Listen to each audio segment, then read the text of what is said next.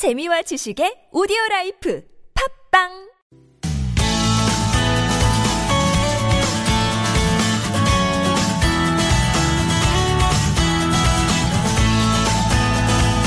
서울 서울의 허원찬입니다. 2부 시작됐습니다. 금요일 이 시간 생활법률 상담으로 오늘 진행을 할 거고요.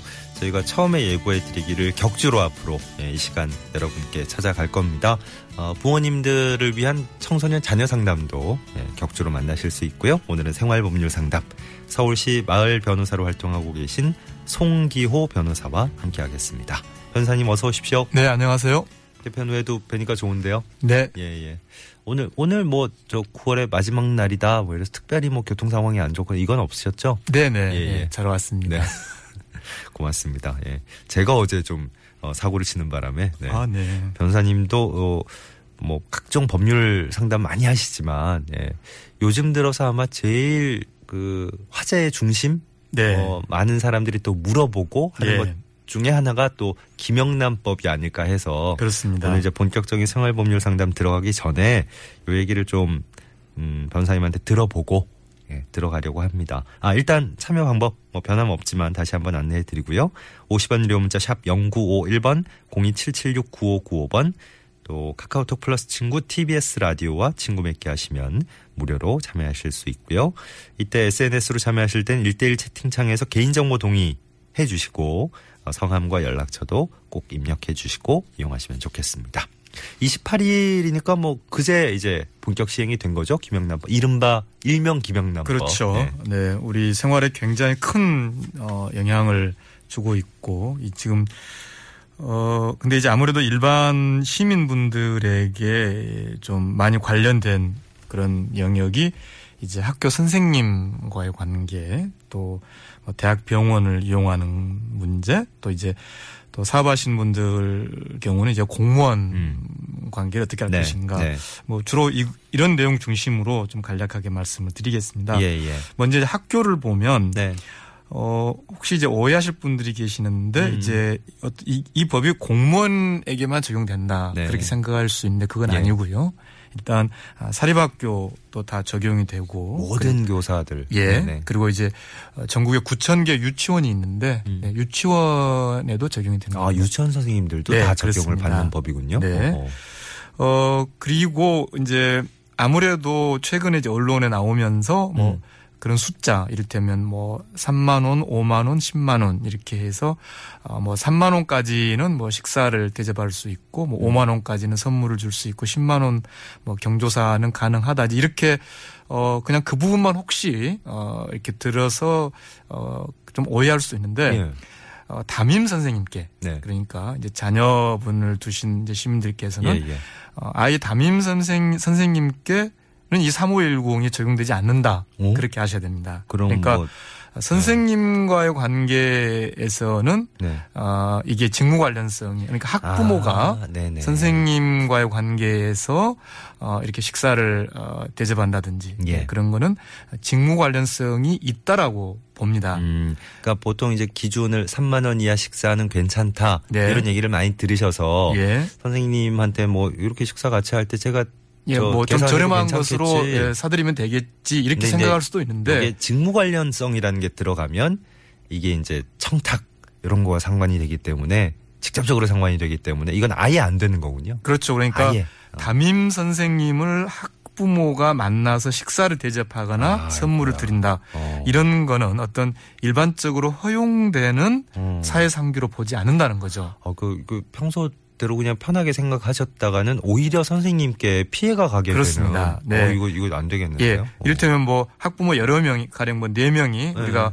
그냥 조금씩 내 가지고 예. 좀 선생님께 좀 저렴한 것 사드리면 예, 되겠지. 예. 그렇게 볼 수 없다는 어, 겁니다. 네. 네. 우선은 어, 절대 선생님 담임 선생님께 예. 종, 어, 어떤 이러한 뭐 식사 대접 안 된다는 거고요. 음. 네네네. 물론 이제 어, 뭐 저도 그런 상담을 그 제 사무실에서 했습니다만 이제 아주 옛 은사님을 아, 찾아뵙고 그러니까 싶다. 직무 관련성이 없으면 되는 그렇죠. 거죠. 어, 네, 어, 어. 네. 네. 뭐 여- 졸업생이 찾아가서 이제 선생님한테 식사 그렇죠. 대접하고 네, 이런 건 네, 괜찮고. 네. 두 번째는 이제 아까 말씀드린 대로 이제 병원인데 이제 예. 국공립 병원이라든지 특히 대학병원 음. 뭐 이런 데는 어, 어떤 금품이나 향응을 제공하지 않는다 하더라도 예. 가령 뭐, 뭐 입원 순서라든지 뭐 음. 수술 순서라든지 예. 뭐 병실 배치라든지 뭐 이런 어, 통상 어, 통상 할 수 있는 그런 어, 정상적인 업무 절차가 아닌 통상적인 업무 절차가 아닌 부탁 이런 경우는 뭐 금품이나 향응 제공과 관계없이 일단 부정청탁이 되기 때문에 아, 이런 거 해주세요. 부탁하는 것만으로도 예, 안 된다. 안 됩니다. 네. 오. 오히려 이제 그런 부탁, 부정한 청탁을 받게 된 이 상대 뭐이 병원 관계자분들이 예. 네네네. 그런 청탁을 받았다는 걸 신고해야 될 의무가 오히려 발생하기 아, 때문에 그래요. 네. 서로는 안 처해지는구나. 네, 그렇습니다. 네네네. 그리고 이제 마지막으로 이제 음. 어 사업하시는 분들 이제 특히 뭐 자영업 하신다든지 조그만 이제 중소기업 하시는 분들 경우에는 아무래도 이제 어그 사업과 관련돼서 어떤 민원이라든지 음. 뭐 인허가라든지 예. 뭐 이런 공무원분들이 이제 만날 수 있는 거죠. 예, 예. 근데 이제 공무원에 대해서는 대가 관계가 없다 하더라도 음. 그러니까 종래 이제 뇌물죄라는 게 어떤 직무와 관련성이 있어야만 처벌하는 것인데 예. 이번 이 청탁 금지법에서 중요한 어떤 요소인 이 공무원에게 대해서는 대가 관계가 없더라도 음. 한 해에 100만 원, 예. 또 1년에 300만 원이 넘는 금품을 주면 안 되는 거죠. 네. 이제 이 조항이 제대로만 정착이 된다면 음. 어, 최근에 뭐 논란이 됐던 뭐 스폰서 검사라든지 아, 예, 그런 네. 게 이제 없어지는 거죠. 예, 예. 어, 그리고 이제 아까 제가 말씀드렸습니다만 이제 예외적으로 허용되는 3만 원 식사, 5만 원 5만 원 선물. 선물, 네. 10만 원 조의금도 네네. 직무와 관련이 있으면 안 되는 겁니다. 예. 네. 무조건 안 되는 네. 거고. 그리고 이제 혹시 이를테면 아 좋다 그러면은 어 더치페이를 할 텐데 네. 그게 번거로우니까 음. 뭐 이번에는 내가 계산하고 다음번에는 뭐 당신이 계산하고 되지 아, 이제 않느냐. 번갈아 가서 가면서 하면 결국 더치페이가 되는 거 아니냐. 예. 어. 그것도 안 됩니다. 이것도 안 되고. 예. 어. 그래요. 이게 참 사실 우리 문화에서는 우리 문화라고 통칭하기가 좀 어폐가 있는 것도 사실입니다만 왜 이게 한 사람이 그냥 우르르 갔을 갔을 때 이게 아 이번엔 내가 낼게. 그렇죠. 이런 네. 분위기가 있는 것도 사실이죠. 사실이죠. 근데 이제 그런 것들을 참 조심하셔야 되는 그렇죠. 보통 이제 뭐 저도 그렇습니다만 네. 직장에서 같이 밥 먹으러 갈때 예. 되게 이제 한 사람이 내죠. 네. 근데 이제 그런 어떤 민간 사업장, 음. 개인 기업 뭐 이런 사기업에서 그런 부분은 문제가. 문제가 없는 거죠. 네. 어 그리고 특히 이제 좀 어, 주의하실 부분이 이제 직원 사업을 하시는 분들이 아, 직원에 예. 대한 관리가 예, 필요합니다. 예. 그러니까 어 자기가, 자기가 데리고 있는 종업원이 가령 아까 말씀드린 어떤 그러한 어, 김영란법 위반 행위를 했다. 예, 그러면 예. 양벌 규정이 있기 때문에 어허. 네, 사업자가 처벌될 수, 수 있습니다. 어. 그래서 이제 네. 이걸 막으려면 미리 어, 그 회사에 어떤 예. 이 대응 매뉴얼을 좀 만들어 놓고 네네. 그리고 종업원분들에게 어, 이 매뉴얼을 아, 매뉴얼에 따라서 이 김영란법을 준수하겠다는 그 서약서를 예, 예. 좀 받아두는 게좀 예, 예. 번거롭더라도 네. 아무래도 이제 어, 대관 업무가 좀 많은 네. 업무를 하신 분들은 예. 좀 그런 준비를 하는 게 좋겠습니다. 아니 그 워낙에 김영란법이 또 이제 적용 대상이 포괄적이다 보니까 이 경우의 수도 정말 많더라고요. 예, 궁금한 질문들을 한번 보니까 이게 뭐어 이게 이 한도 끝도 없이 나오겠는데 싶은 상황이 많던데 어쨌든 생활법률 또 상담 시간에 법률 전문가가 나오신 김에 우리 생활과 좀 밀접할 수 있는 부분부터 좀몇 가지 짚어주셨어요. 김영란법에 적용이 되는 경우들 우리가 평소에 좀 주의를 해야 될 사항들이 참 많습니다. 네. 음. 6482번님, 예, 시간이 좀 많이 지나서 6482번님 상담부터 바로 좀 들어가겠습니다. 네. 직장 상사가 제가 업무 처리를 잘못했다면서 책상에 있던 책으로 제 가슴을 툭툭 두세 번 쳤는데, 어, 참고 있어야 되는 겁니까? 어떻게 해야 되는 겁니까? 음. 참 이런 사연을 들으면 이제 뭐제 가슴이 마치 그냥 툭툭 누가 이렇게 뭐 어, 치는 것 같은 그런 뭐라 그럴까요? 음. 어, 이 일하는 공간, 예. 이 직장에서의 어떤 괴롭힘 이런 문제가 사실은 아, 상당히 심각한 예. 심- 심각한 부분이 많습니다. 네네. 뭐 최근에 어떤 뭐 뭐 참 그 말씀드리기도 어, 참 어렵습니다만 뭐 검사가 이제 스스로 어, 목숨 끊는 사건도 이제 이런 데서 비롯된 거기 때문에 음.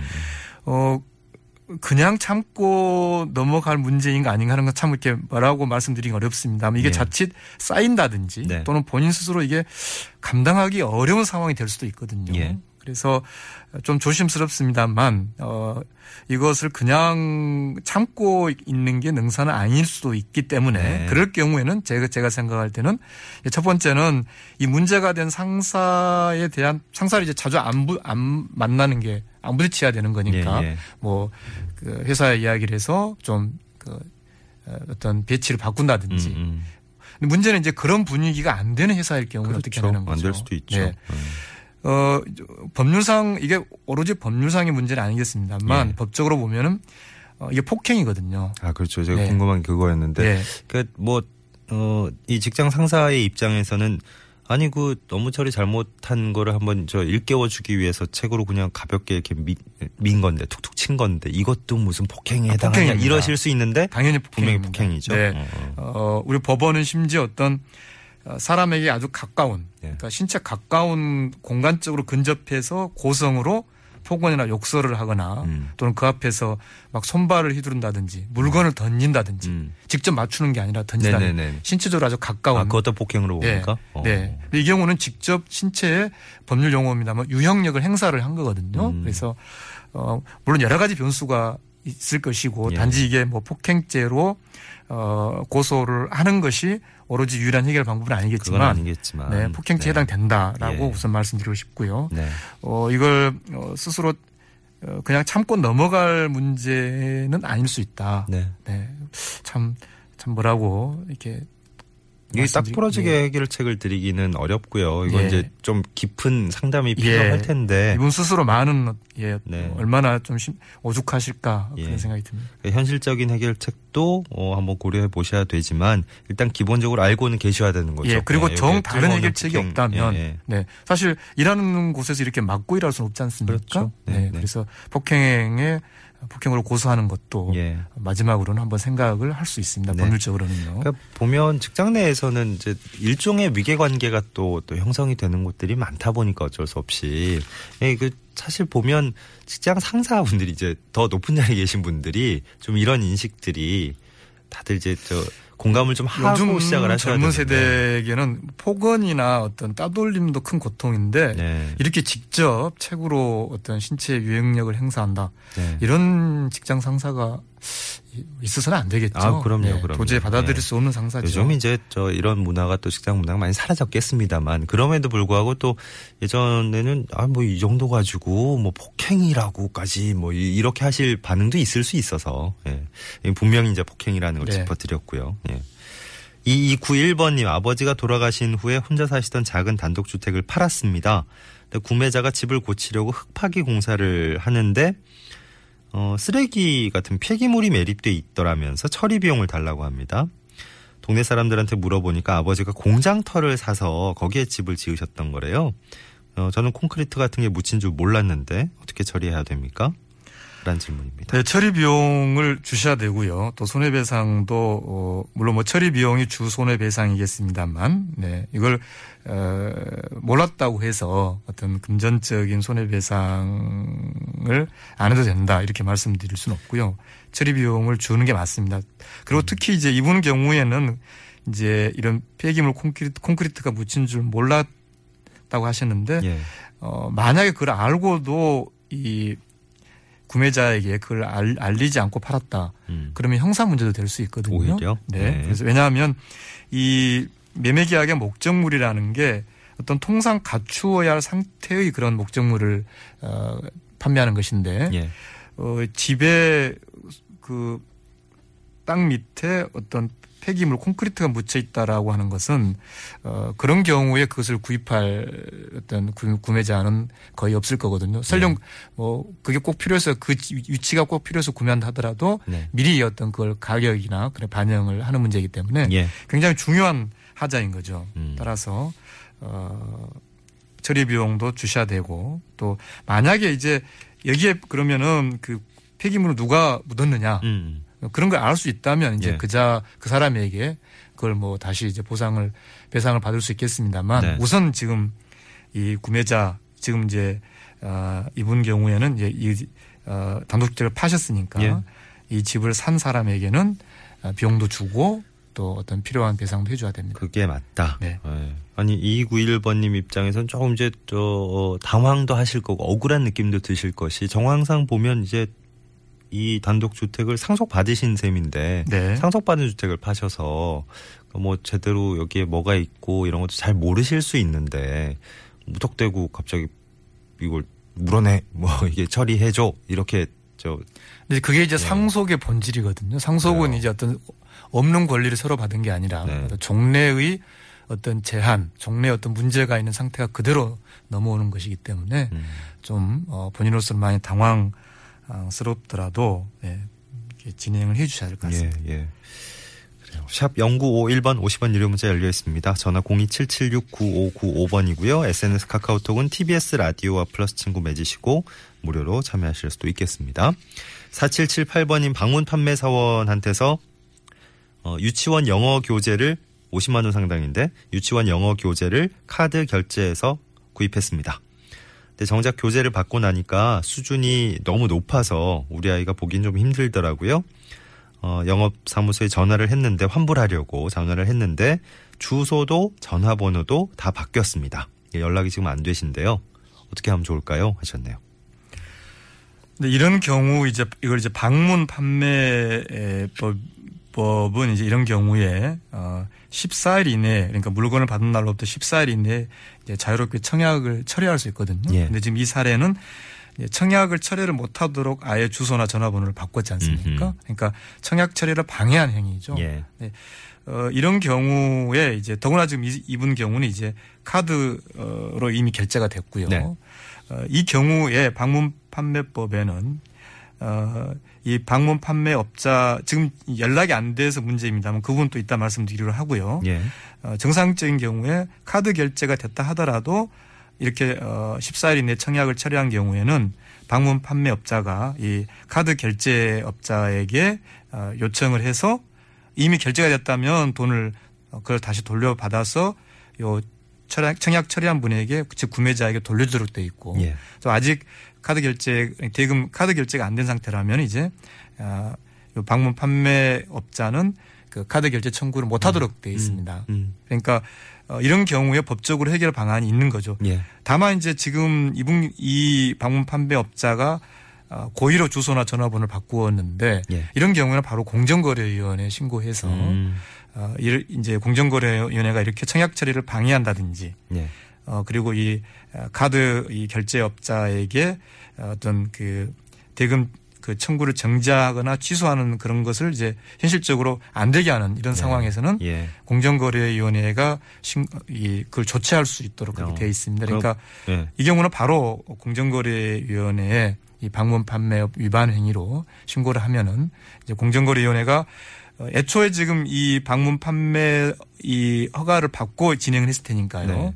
공정거래위원회가 가지고 있는 어떤 그 뭐 애초에 그런 그 허가 신청에 나와 있는 뭐 주소라든지 그런 거 가지고 조치, 조치를 할 거고요. 예. 만약나 아예 공정거래위원회 방문 판매 허가도 받지 않고 했다. 음. 그때는 더 이제 중대한 형사 문제 되기 때문에 예. 그건 공정거래위원회가 또 고발할 겁니다. 그래서 네네. 공정거래위원회 최대한 신속하게 신고하는 것이 문제 해결의 에, 일차적인 겁니다. 이런 경우에는 14일 이내에 원래 이제 취소를 하셔야 되는 거니까 네. 시간이 빨리 네, 저, 그렇죠. 어, 최대한 좀 앞당겨서 네, 네. 어, 공정거래위원회 쪽으로 예. 신고를 하시는 게 좋겠네요. 예. 네.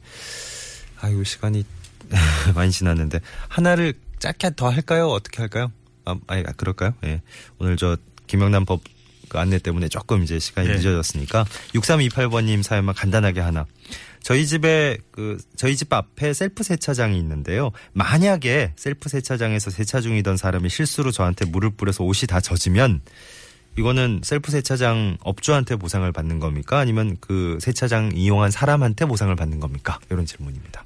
아, 네. 간단히 해야 되는데 제일 어려운 것 같은데. 아 그래요? 잘못 잘못 어, 이 잡았군요. 셀프 세차장이 반드시 어떤 꼭 칸막이를 해야 된다라고는 좀 보기 어렵고요. 네. 다만 이제 그 셀프 세차를 하기 위해서 어떤 최소한의 어떤 공간, 그러니까 그 셀프 세차 과정 자체가 다른 차에게 다른 사람에게 피해를 줄 정도로 잘못 어떤 그 배치 공간 배치가 잘못돼 있다. 음.